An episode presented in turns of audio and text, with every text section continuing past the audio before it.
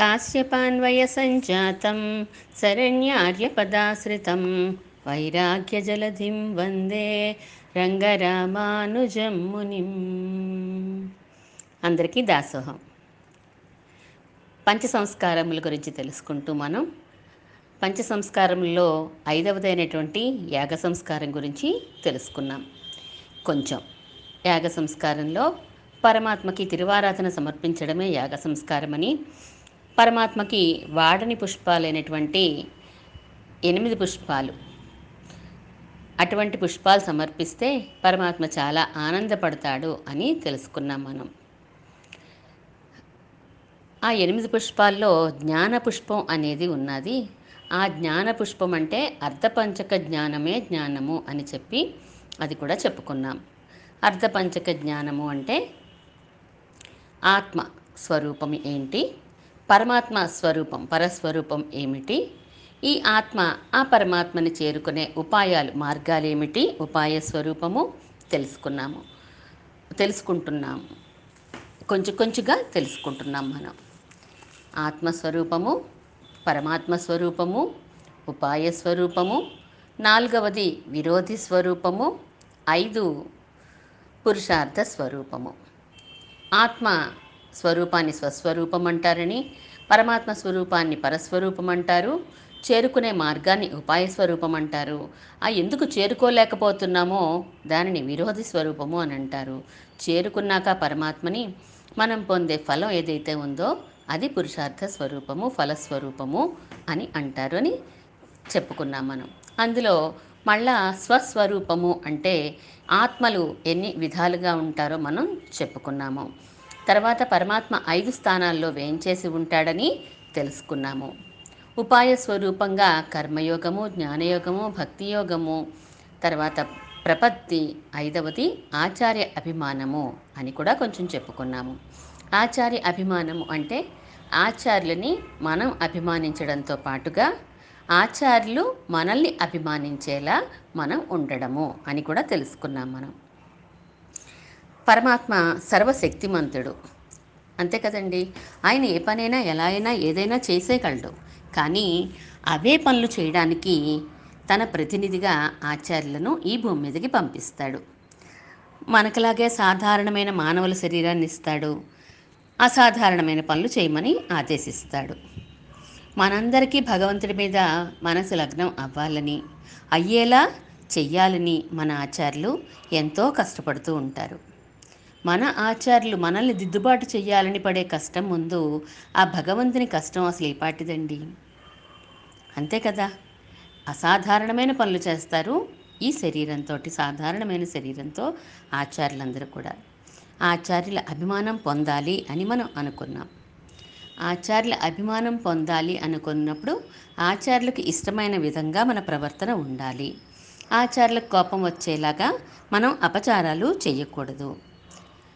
ఆచార్యులకు ఎప్పుడు ఆనందం కలుగుతుంది? తన దగ్గర ఉన్న శిష్యులందరూ కూడా కలిసిమెలిసి ఉంటే ఆచార్యులకు ఆనందం కలుగుతుంది.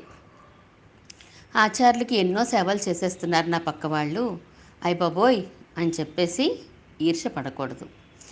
ఒకళ్ళని చూసి అసూయ చెందకూడదు. ఈర్ష చెందకూడదు. ఆనందపడాలి. తోటి భాగవతుల్ని చూస్తే ఆనందపడాలి. అయ్యి బాబోయ్ వీరేమో బోళ్ళు జపం చేసేసుకుంటున్నారు. వాళ్ళేమో బోళ్ళు పారాయణలు చేసేసుకుంటున్నారు. ఇంకొకళ్ళు స్వామివారికి దగ్గరగా అయిపోయి బోళ్ళు సర్వీస్ చేసేసుకుంటున్నారు సేవలు చేసేసుకుంటుని పెరుమ ఆచార్యులకి దగ్గర అయిపోతున్నారు అని చెప్పి మనం మనసులో కానీ బయటికి కానీ కుళ్ళుకోవడం కానీ చాడీలు చెప్పడం కానీ చేస్తే ఆచార్యులు ఆనందపడరు. వారు పక్కవారు చేసుకుంటుంటే వారి నుంచి మనం స్ఫూర్తి పొందాలి. అంతే కదండి. వారిని చూసి మనం కూడా ఇలా చేసుకుంటే బాగుంటుంది కదా అని మనం నేర్చుకోవాలి వారి దగ్గర నుంచి. ఒక డాక్టర్ గారి దగ్గర ఉన్నారంట. ఆ డాక్టర్ గారి దగ్గరికి ఒక ఆవిడ వచ్చారు పేషెంట్ కింద. అదొక ఆవిడ వచ్చారు. ఒక డాక్టర్ గారి దగ్గర ఒక ఆవిడ వచ్చారు. ఆవిడ రాగానే డాక్టర్ గారు ఏమ్మా ఏంటమ్మా నీ ప్రాబ్లము? అని అడిగారట. అంటే మా పక్కింటి ఆవిడ కాసులు పేరు చేయించుకుందండి. మా ఎదురింటి ఆవిడేమో ముచ్చాల నెక్లెస్ చేయించుకుంది. మా పై పోర్షన్ ఆవిడ ఏకంగా వడ్డాణమే చేయించేసుకుంది అని చెప్పారట. డాక్టర్ గారు అన్నారట ఇవన్నీ నాకెందుకమ్మా చెప్తున్నావు? అన్నారు. అంటే కడుపు నొప్పి వస్తే మరి మీ దగ్గరికి రమ్మన్నారు కదండి అందుకని చెప్పాను అన్నదంట. అలా కాదు కదా మనం ఉండాల్సింది. వాళ్ళు చేసుకుంటున్న జపమో వాళ్ళు చేసుకుంటున్న కైంకర్యమో చూసి అబ్బో నేను కూడా ఇలా ఎప్పటికి చేసుకుంటానో కదా స్వామి నన్ను కూడా అలా అనుగ్రహించండి అని చెప్పి మనం ప్రార్థించాలి. ఇంతకుముందు కూడా చెప్పుకున్నాం ఇద్దరి అనుష్ఠానం ఎప్పుడూ ఒకలా ఉండదు. ఎవరి బాడీని బట్టి ఎవరి శక్తిని బట్టి ఎవరి పరిస్థితులను బట్టి అనుష్ఠానం మారిపోతూ ఉంటుంది. ఒక్కొక్కరు ఎంతసేపు అయినా కూర్చుని ఎన్ని గంటలైనా జపం చేయవచ్చు. కొంతమంది రాయడానికి ఇంట్రెస్ట్ చూపించవచ్చు రామాయణం రాయొచ్చు లేదా దివ్య ప్రబంధం రాయొచ్చు ఇంకొక రకంగా లిఖిత కార్యక్రమాలు ఏదైనా చేయొచ్చు. ఒక్కొక్కరికి దివ్య ప్రబంధం అలా సేవిస్తూ ఉంటే ఆనందం కలుగుతూ ఉంటుంది. అందువల్ల ఏ ఇద్దరు అనుష్ఠానం ఒకలా ఉండదు. కానీ ఒక విధంగా మనం పోల్చుకోవచ్చు. ఎలాగా? మనతో మనమే పోల్చుకోవాలి అని చెప్పారు ఆచార్యులు. పక్కవారితో పోల్చుకోకూడదు. కానీ నిన్నటి కంటే నేను ఈరోజు ఏదైనా నేర్చుకున్నానా? నిన్నటి కంటే నేను ఈరోజు ఏదైనా కొంచెం ఇంప్రూవ్ అయ్యానా? అని మనల్ని మనం సెల్ఫ్ చెక్ చేసుకోమని చెప్పారు ఆచార్యులు. ఇదివరకు కూడా మనం ఆ విషయం చెప్పుకున్నాం. అలా ఉండాలి. శిష్యుల పట్ల తోటి శిష్యుల పట్ల అలా ఉండాలి. తన ఫాలోవర్స్ అందరూ కూడా ఒకరి మీద ఒకరు కంప్లైంట్స్ చెప్పుకుంటూ దెబ్బలాడుకుంటూ ఉంటే ఆచార్యుల అభిమానం పొందడం అటుంచండి. ఆచార్యుల ఆశీస్సులు కూడా దొరక్క మనం పరమాత్మకు కూడా దూరం అయిపోతాం. అపచారం ఎప్పుడైతే చేశామో మనం? భాగవత అపచారం పొరామయ్యాలే అని కదా. నరసింహస్వామిగా ఎందుకు వచ్చారు? అంటే ప్రహ్లాదుని రక్షించడానికి ఎన్నోసార్లు రక్షించాడు ఆయన ప్రహ్లాదుడిని కానీ ఆ ప్రహ్లాదుని పట్ల చేసిన అపచారం ఎక్కువైపోయి ఇంకా హిరణ్యకశపుణ్ణి చీల్చి చంపడానికి వచ్చేసాడు భాగవతాపచారం చేసే చేయడం వల్ల హిరణ్యకశపుడు. అందువల్ల తోటి భాగవతుల పట్ల మనం ఎప్పుడు కూడా దెబ్బలాడేలాగా ప్రవర్తించకూడదు. అభిప్రాయ భేదాలు ఉంటాయి ఉండకపోవు కానీ అందరికీ కామన్ పర్పస్ ఎవరు? ఆచార్యులు భగవంతుడు. ఆచార్యులే అనుకున్నప్పుడు మనకి శిష్యుల మధ్య భేదాలు ఉంటాయా అండి? ఆచార్యుల ఆనందమే మనందరికీ కావాలి అని అనుకున్నప్పుడు మనందరి పట్ మధ్యలో అసలు విభేదాలే రావు కదా. వచ్చినా వెంటనే తొలగిపోతాయి. చిన్న చిన్నవి వస్- వచ్చినా తొలగిపోతాయి. ఆచార్య పురుషుల్లో మనవాళ్ళ మహాములు గురి గురించి చిన్న కథ చెప్పుకుందాం. మనవాళ్ళ మహాములు శిష్యులందరినీ కూర్చోబెట్టుకొని శ్రీవచన భూషణం అనే గ్రంథాన్ని ఉపదేశం చేశారట. అందులో శిష్యులు ఎలా ఉండాలి? ఆచార్యులు లక్షణాలు ఏంటి ఆచార్యుల పట్ల శిష్యులు ఎలా ప్రవర్తించాలి? ఇటువంటి విషయాలన్నీ ఉంటాయి. అన్నీ కాలక్షేపం చెప్పారు మనవాళ్ళ మహాములు శిష్యులందరూ విన్నారు. అబ్బా ఎంత బాగుందండి గ్రంథం. ఎంత మంచి మంచి విషయాలు చెప్పారండి మీరు ఈరోజు అని చెప్పి ఆచార్యులతో చెప్పారట.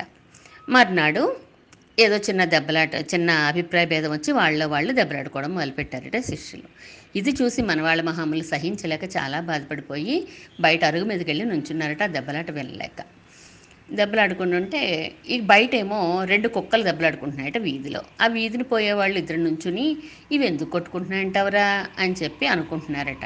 ఆ మాట విన్నటువంటి మనవాళ్ళ మహములు అన్నారట నిన్న ఆ కుక్కలకు కూడా వారి గురువుగారు ఏమైనా శ్రీవచనభూషణ గ్రంథాన్ని కాలక్షేపం చెప్పారేమో అన్నారంట. అంటే శ్రీవచన భూషణ కాలక్షేపం చెప్పినప్పుడు ఆచార లక్షణాలు శిష్య లక్షణాలు అన్నీ చెప్పినప్పుడు శిష్యుల పట్ల శిష్యులు సరిగ్గా ప్రవర్తించాలి అని చెప్పినప్పుడు అది విని కూడా నిన్న బాగుందని ఈరోజు దెబ్బలాడుకుంటే ఉపయోగం ఏముంది? అందుకని అలా ఉండకూడదు అని చెప్పి మనకి పిల్లలోకాచార్య స్వామి వారు చెప్తారు శ్రీవచన భూషణం అనే గ్రంథంలో. ఒకరి పట్ల ఒకరు ఎప్పుడు ప్రేమాభిమానాలతో ఉండాలి అన్నారు. చిన్న పాట చెప్తానే గురుసేవ దొరకుట దుర్లభము దొరికితే నీ జన్మ పావనము. వదలకు ఎన్నడు ఆ పాదము అందరికుండదు ఈ భాగ్యము. పూజిస్తే పొందలేరు గురు ప్రేమని సేవతో దోచలేరు అభిమానని చాటండి శిష్యులార ప్రేమ భవని పొందండి గురువర్యులనుగ్రహాన్ని గురు సేవ దొరకుట దుర్లభము దొరికితే నీ జన్మ పావనము. వదలకు ఎన్నడు ఆ పాదము అందరికుండదు ఈ భాగ్యము. సేవయే కాదు భూషణము మనస్సు గ్రహిస్తే మాధుర్యము చేయకు ఎన్నడు నిర్లక్ష్యము మదిలో తలచుము ప్రతిక్షణము గురు సేవ దొరకుట దుర్లభము దొరికితే నీ జన్మ పావనము వదలకు ఎన్నడు ఆ పాదము అందరికుండదు ఈ భాగ్యము. ఆచార్యులు లభించడమే చాలా అదృష్టం. అటువంటి ఆచార్యులు మనసు కష్టపెట్టకుండా చూసుకోవడం మనందరి బాధ్యత కదా? అది ఆచార్య అభిమానం గురించి కొంత చెప్పుకున్నాం ఇప్పుడు. తర్వాతది మనకి ఉపాయ స్వరూపం అయిపోయాక వచ్చేది విరోధి స్వరూపము.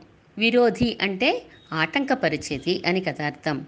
పరమాత్మని మన మనం పొందకుండా ఏవైతే అడ్డుకుంటున్నాయో వాటిని విరోధి స్వరూపాలు అని అంటారు. ఇవి కూడా ఐదుగా చెప్పారు. మనకి పిల్లలొక్క వారు ఈ ఐదు ఏంటండి? విరోధి స్వరూపంలో మొదటిది స్వరూప విరోధి తర్వాత ఉపాయ విరోధి స్వరూప విరోధి పరత్వ విరోధి పురుషార్థ విరోధి ఉపాయ విరోధి ప్రాప్తి విరోధి. ఇవి కూడా ఐదుగా చెప్పారు మనకి. ఫస్ట్ది స్వరూప విరోధి. స్వరూప విరోధిలో స్వరూప స్వరూ మన స్వరూపాన్ని అడ్డుకునే విరోధాలు మూడు ఉన్నాయి అని చెప్పారు. దేహాత్మాభిమానము అన్యశేషత్వము స్వస్వాతంత్ర్యము అని మూడు చెప్పారు. ఈ మూడు ఏంటి? దేహాత్మాభిమానము. అంటే దేహమే ఆత్మ అనుకుని భ్రమించడం. అంటే దేహం కాని శరీరాన్ని ఇదే ఆత్మ అని అనుకుని మనం భ్రమిస్తే దాన్ని దేహాత్మాభిమానము అని అంటారు. అన్యశేషత్వము అంటే నేను ఇతరులకు చెందను అని అనుకోవడం అంటే పరమాత్మకి చెందను అని అనుకోవడము సారీ అన్యశేషత్వం అంటే పరమాత్మకి కాకుండా నేను చెందని అనుకోవడమే అన్యశేషత్వము. ఇది కూడా విరోధి స్వరూపమే. స్వస్వాతంత్రము. నేను స్వతంత్రుడిని. నేను నాకు నేను నాకే దాసుని అని అనుకోవడం కూడా స్వస్వాతంత్రంలోకే వస్తుంది కదా. ఈ విరోధి స్వరూపం అంటే ఈ మూడు అని చెప్పారు. ఇందులో దేహాత్మాభిమానం అంటే ఏంటో ముందు చూద్దాం. దేహము అంటే శరీరం కదా. ఈ శరీరము వేరు నేను అనేది వేరు కదా. నేను అంటే ఆత్మ లోపలకుండే ఆత్మకి నేను అని పేరు. మనం జ్ఞానం కలిగిందానే కదా నేను అని అంటాము నేను తింటున్నాను అని అంటాము. కానీ తినేది ఏంటక్కడ? శరీరం తింటోంది. కానీ నేను తింటున్నాను అని చెప్పి ఆ నేను దేనికి పెట్టాం? శరీరానికి పెట్టాం మనం. శరీరానికి పెట్టకూడదు కదా. ఆత్మ తినదు. కానీ తింటోంది శరీరం. దాన్ని ఎలా చెప్తున్నాం మనము వ్యవహారికంలో? నేను తింటున్నాను నేను పడుకుంటున్నాను అని చెప్పేసి నేను కాని దాని యందు నేను అని పెట్టి మనం వాడేస్తున్నాము. పోనీ మాట అలా మాట్లాడేస్తే పర్వాలేదు. కానీ మనసు కూడా అలాగే మనం మనసు చేసే పనులు కూడా శరీరానికి అంటించేస్తాం. నేను ఆలోచిస్తున్నాను నేను బాధపడుతున్నాను. బాధపడేది ఏంటి? ఈ శరీరమా? కాదు కదా మనసు బాధపడుతోంది. దాన్ని ఏం చెప్తున్నాం మనము? ఆత్మ కంటించేసి చెప్తున్నాం. నేను అనేది ఆత్మ అయితే నేను బాధపడుతున్నాను. ఆత్మకి బాధ ఏం లేదు మనసుకే ఉంది. ఆత్మ ఉంది కాబట్టి మనసుకి ఉంది శరీరానికి ఉంది ఆ బాధ ఏదో. కానీ నేను కాని దాన్ని నేను అని చెప్పి మనం భ్రమిస్తున్నాము. కానీ మనం ఏం చేయాలనుకున్నాం ఇంతకుముందు కూడా చెప్పుకున్నాము. శరీరం వేరు ఆత్మ వేరు శరీరం వేరు ఆత్మ వేరు అని మనం ఎంతసేపు గుర్తు చేసుకుంటూ ఉండాలి. ఆత్మ కానియందు ఆత్మభావన చేయడాన్నే దేహాత్మాభిమానము అని అంటారు. అది చేయడం దానివల్ల ఏమవుతుంది? శరీరం వేరు ఆత్మ వేరు అని గ్రహించకపోతే మనకి శరీరం మీద మమకారం బాగా పెరిగిపోతుంది. మమకారం పెరిగిపోతే శరీరం మమకారం ఏం చేస్తుంది? మనకి అపచారాలు చేసేలా చేస్తుంది. అలాగే అన్యశేషత్వము అని అన్నారు. భగవంతుడికి కాకుండా నేను ఇతరులకి దాసుణ్ణి ఇతరులకు చెందినవాడిని అని అనుకుంటే గనక దాన్ని అన్యశేషత్వము అని అంటారు. దీన్నే ఆత్మాపహారం అని కూడా అంటారు. ఆత్మ భగవంతునికి చెందింది కదా. భగవంతునికి చెందిన దానిని నేను స్వతంత్రుణ్ణి అని అనుకున్నా లేదా భగవంతునికి దాసుణ్ణి కాదు అని అనుకున్నా అది అసన్నేవ అంటుంది ఆత్ వేదం అంటే నువ్వు లేనట్టే లెక్కయ్యా అన్నది. భగవంతుడు ఉన్నాడు నేను ఆయనకి దాసుణ్ణి అని అనుకోవడమే కదా ఆత్మస్వరూపం అంటేని ఆత్మ శేష శేషత్వమే ఆత్మ ఉక్కు స్వరూపము అని చెప్పుకున్నాం. భగవంతునికి నేను శేషభూతుణ్ణి అనేది మన స్వరూపం అని చెప్పుకున్నాం. నేను భగవంతునికి శేషభూతుణ్ణి కాదు అంటే స్వరూప విరోధే కదండి. మన స్వరూపం నశించిపోయినట్టే కదా. మన ఏదైనా ఒక వస్తువుని అవతల వాళ్ళకి తెలియకుండా లేదా అవతల వాళ్ళ పర్మిషన్ తీసుకోకుండా మనం దాన్ని వాడుకున్నా తీసేసుకున్నాము అంటే దాన్ని దొంగతనము అని అంటారు. మరి పరమాత్మకి చెందిన ఆత్మని అది పరమాత్మకి చెందదు అని నాదే అని అన్నామనుకోండి మరి దాన్ని కూడా మరి ఆత్మాపహారమనే కదా అంటారు దొంగతనమే కదా అంటారు. చిన్న వస్తువు చిన్నవాళ్ళ దగ్గర తీసుకుంటే చిన్న శిక్ష పడుతుంది. కానీ ఒక పెన్ను దొంగతనం చేస్తామనుకోండి మన పెన్ను పక్కన వాళ్ళు దొంగతనం చేస్తే ఏదోసారి కేకలేస్తాం వదిలేస్తాం అదే ఏ సీఎం పెన్నో పిఎం పెన్నో తీసేసుకున్నాం అనుకోండి మరి శిక్ష కూడా అప్పుడు గొప్పవారి దగ్గర నుంచి దొంగతనం చేస్తే శిక్ష కూడా అలాగే పడుతుంది కదా.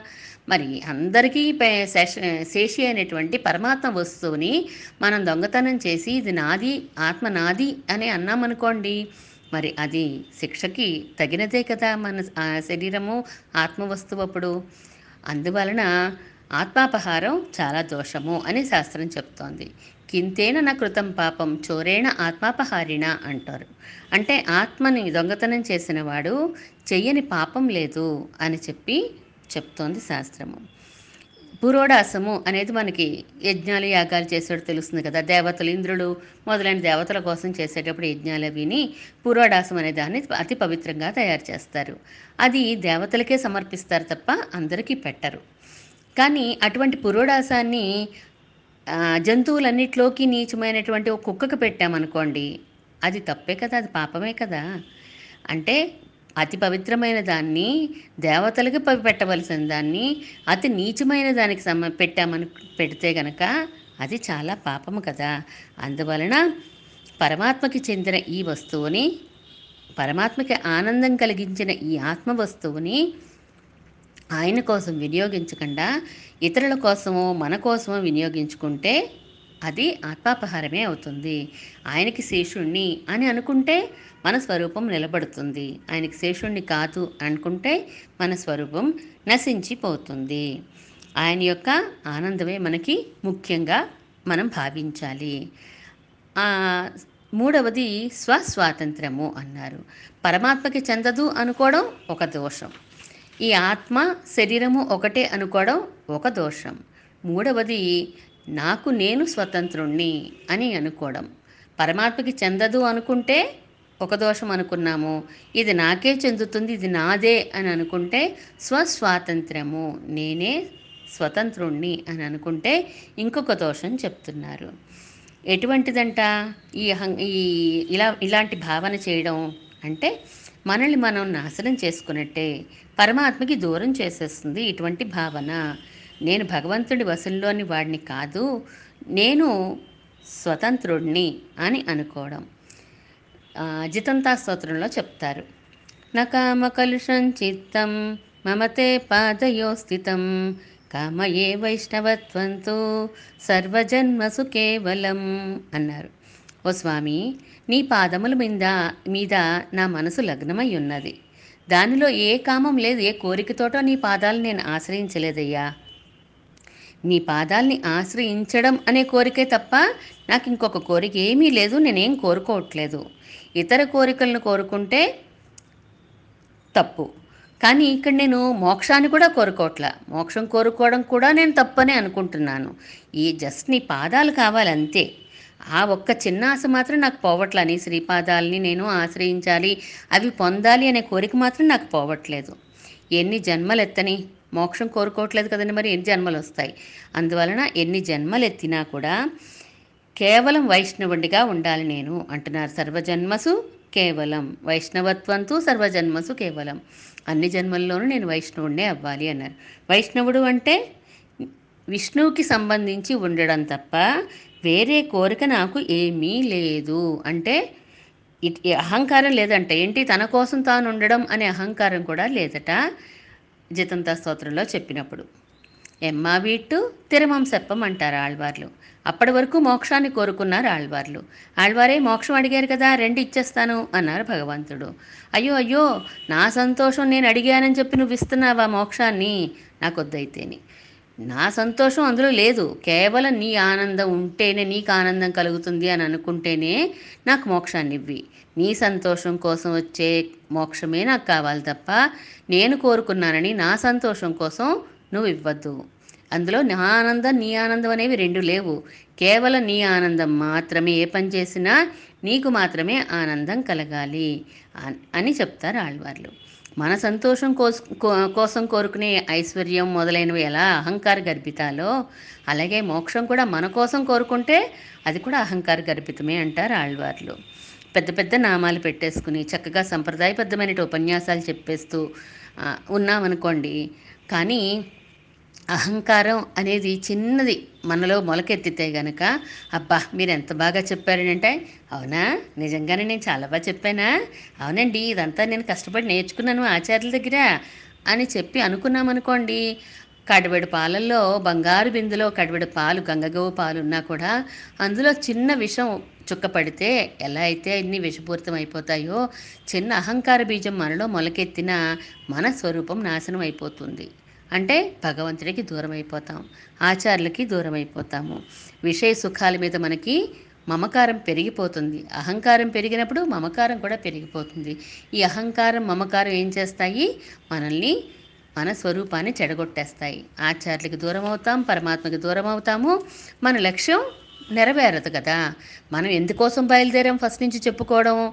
పరమాత్మని చేరుకోవాలి. పరమాత్మకి ఆనందం కలిగించాలి అనే విషయం మీద మనం బయలుదేరాం. కానీ అదే నాశనం అయిపోతూ ఉంటే? మనకి జన్మ వేస్ట్ కదండి.